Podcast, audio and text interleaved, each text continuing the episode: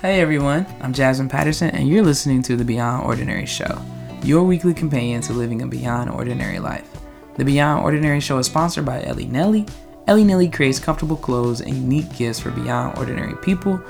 You can support the Beyond Ordinary Show and grab some dope Ellie Nelly gear at www.ellienelly.com. That's E L I N E L L Y.com. Use the code Beyond Ordinary, one word, all lowercase, to save 10% on your first purchase. Now let's get started with the second episode of the Beyond Ordinary show.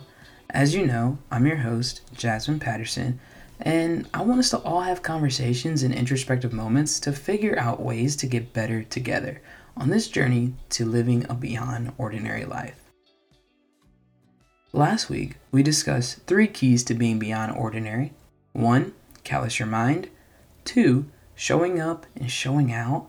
And three, just being you.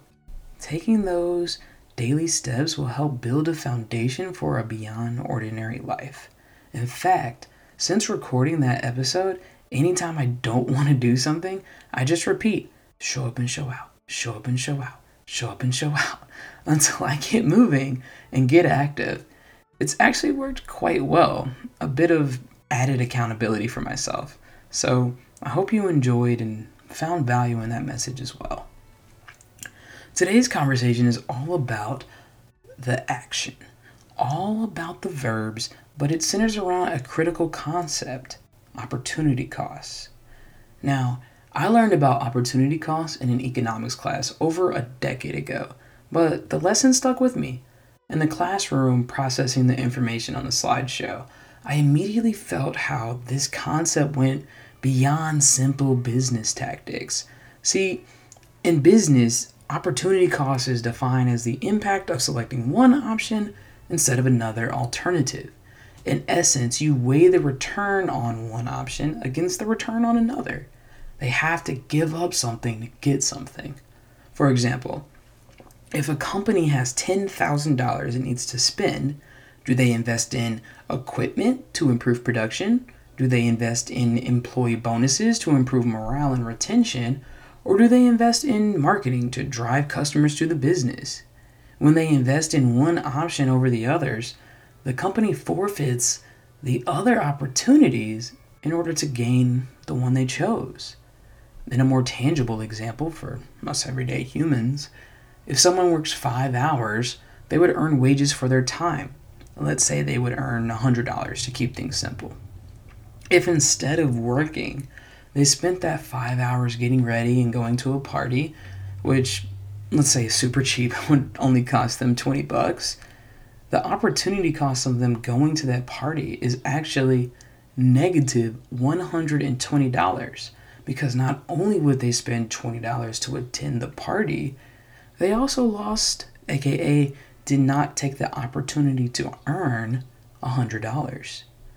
What you're really doing when calculating opportunity costs is you're weighing the potential sacrifice over the potential gain, then deciding if it's worth it.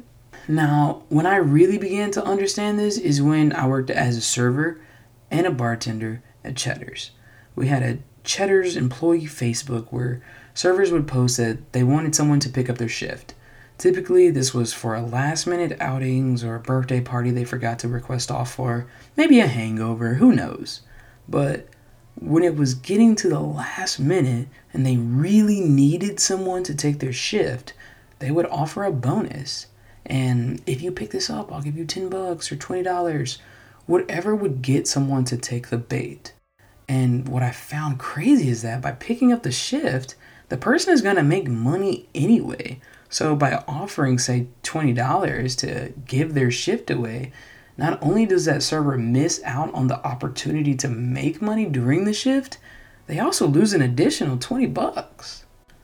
But this was common practice because for them, the opportunity they were choosing instead is worth it. A lot of times when people choose to do something, they don't stop to think about what they're giving up with that choice. They only think of what they're immediately choosing and doing, not the potential gains and losses of an alternative. Ordinarily, people rarely think outside of the comfort of their immediate satisfaction. Hear me again. Ordinarily, people rarely think outside of the comfort of their immediate satisfaction. Now, of course, this is the Beyond Ordinary show. So when we realize how we can go further and do better, we want to find a way to make that happen. Let's talk a real life example. I want to shout out Ja Morant. The more I learn about him, the more I respect and appreciate this guy. And not just because we have the same birth date of August 10th, this guy is special. Now, don't let me lose you talking sports. I promise this is bigger than basketball. Bear with me, okay? If you don't know, Ja Morant played basketball for Murray State University for two years, where he earned several accolades, including MVP awards and All American selections. He entered the NBA draft in 2019, where he was the second draft pick right after that giant hulk of a man, Zion Williamson. And then he went on to the NBA And Ja Morant's first year in the NBA, he was voted Rookie of the Year, and in just three years, he has proven to be a dominating point guard for the Memphis Grizzlies. And what's most impressive, Ja Morant is only 23 years old, 6 foot 2 inches tall, and 174 pounds. My brother is bigger than him, and my brother sells life insurance. Seriously, the average NBA player is six six. You see Ja Morant on the street, and you're more likely to think he sells real estate than that he made the All NBA second team. But Ja Morant is exceptional, and he has earned everything so far through hard work and dedication. Not because he was destined to be 6'11, not because he had exceptional access to training and facilities or a father figure who had already made a name for himself in the NBA? No. Ja Morant, the summer before his senior year in high school, was only 5'10. That's my height. And he could barely dunk. He wasn't on any major recruiter's radar, but he kept hooping. In fact, he was discovered pretty much by accident at a camp that the, Mur- the Murray State assistant coach attended to watch another guy play. Now, stop for a moment with me, okay? Here we have a young man done playing high school ball, unrecruited, undersized, but he's still going to camp. He's still showing up and showing out. And let's think about the opportunity cost there. You have a 17 year old boy, just graduated from high school. He could be at the beach, he could be working and making some money, he could be gallivanting with his friends, but he chose to hoop. And by taking that opportunity, he was not only recruited, he started every game as a freshman. He became the nation's top point guard, the first NCAA player to ever average at least 20 points and 10 assists per game. Now, I don't want to lose you with statistics, but I do want you to know that Ja Morant is indeed remarkable. But it's the opportunities he chose that put him in a position to be beyond ordinary. And these decisions, they started from a young age for him, probably before he ever even believed in a reality where he played in the NBA. Ja Morant recalled his father telling him, While you were playing the game, somebody else is playing the game. While you were in here playing video games, somebody is actually working on their game. Now let's digest that word from a father figure for a second. Like any kid, Ja Morant wanted to play video games. Imagine NBA 2K10 with Kobe Bryant on the cover. It was an excellent game. But how many kids around the country spent hours building a character, learning the controls, finding the right timing and the right strategy without ever touching a ball themselves? They are so busy existing in a virtual fantasy, they lose sight of the reality, the real life they could be building for themselves. And as adults, we do this too. We're not innocent here. Even with things that no one would consider a waste of time, right? Like, let's take reading. Absolutely, you should be reading. Absolutely, it's good for you. But how often are people taking lessons and messages from authors and applying those lessons to themselves to improve their quality of life? Measure that against the ordinary. consuming literature without feeding its energy back into our world, our communities? At what point are people taking opportunities to help themselves grow? Seriously, you right here, right? When's the last time you chose to partake in professional development for your career?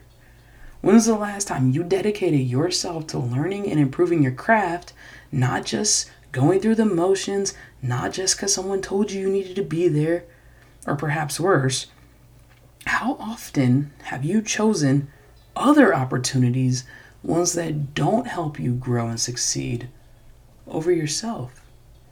How often are you choosing to put yourself in the negative so you can remain comfortable? Now, that kid, the young Ja Morant, heard his father's message loud and clear. After that, his parents had to beg him to come inside even to eat. He dedicated himself to working on his game. He would go to school, have team practice, then come home and get back to work in his driveway. How are you going to stop someone with that kind of drive and work ethic? You can't.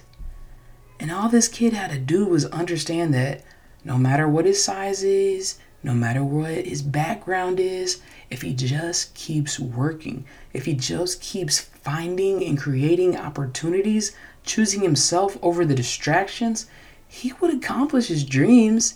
And he did just that. Let's put this back in terms of showing up and showing out, okay? Because when you show up, you are choosing to take that opportunity. So I'm a teacher, which means I understand that attendance matters, right? And when students are in school, their first duty is to learn. A lot of students, though, of all ages, miss learning opportunities because they are instead choosing to talk to a friend or to scroll on their phone. Are they thinking in those moments of the potential gain versus the potential loss of their choices? Probably not. Likewise, for those who don't show up, they are significantly putting themselves in the negative. For example, if I told you a student missed two days of school a month, that probably wouldn't phase you. You most likely wouldn't think that's a big deal. It's just two days. Maybe they had a dentist appointment, or they needed a mental health break. We're sure they had a good reason, a good alternative opportunity. But by not being there for just two days per month, now that student misses 20 days per year. 20 school days per year. That's 10% of school. That's typically 30 hours of learning math, 60 hours of learning reading and writing. And if they keep up that trend, by graduation, they will have lost an entire year of education. That's the opportunity cost of two days a month. What could that possibly be worth? Now let's think about this. Imagine you started doing an extra two minutes, just two minutes, of working out to get your blood flowing each morning. Five push ups, 10 squats, 25 crunches. Easy. That won't even make us sweaty. And all it costs us is a couple of minutes. So, what do we gain from that because it doesn't seem like much? Well, in a month, you'll have done 150 push ups, 300 squats, 750 crunches. That's a nice little game versus the nothing we were probably spending that extra two minutes doing, right? And in a year, that two minutes a day translates to over 1,800 push ups, more than 3,600 squats, and roughly 9,100 crunches. That's an extra 5,200 calories a year just from two minutes. All right, so in the beginning of this conversation, we talked about action and how the choices of our actions are going to be our opportunities. These opportunities have costs, so by accepting one fate, we give up another. You know, the great leveler in life, our number one source of day to day equality, is time. We all have 24 hours to spend each day to get what we want out of this world and to get out of ourselves the best that we can be. And in that time, we need to make choices. Ultimately, life has always been about choices. As beyond ordinary people, we need to be deliberate about our choices and we need to consider the investment of our opportunities.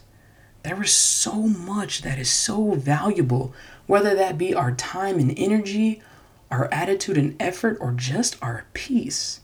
What are the choices you're making day to day costing you versus what are they earning you? Because you know another economics term? Compound interest.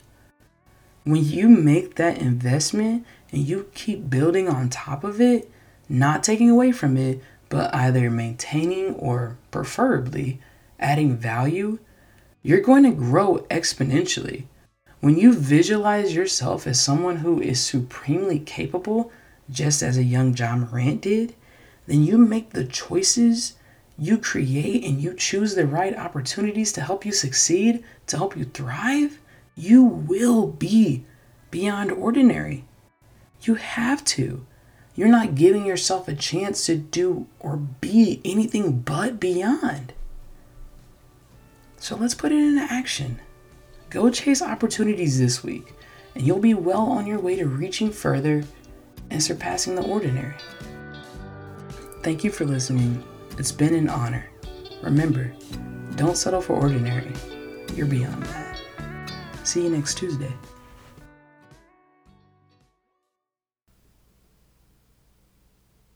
Yo, you're still here?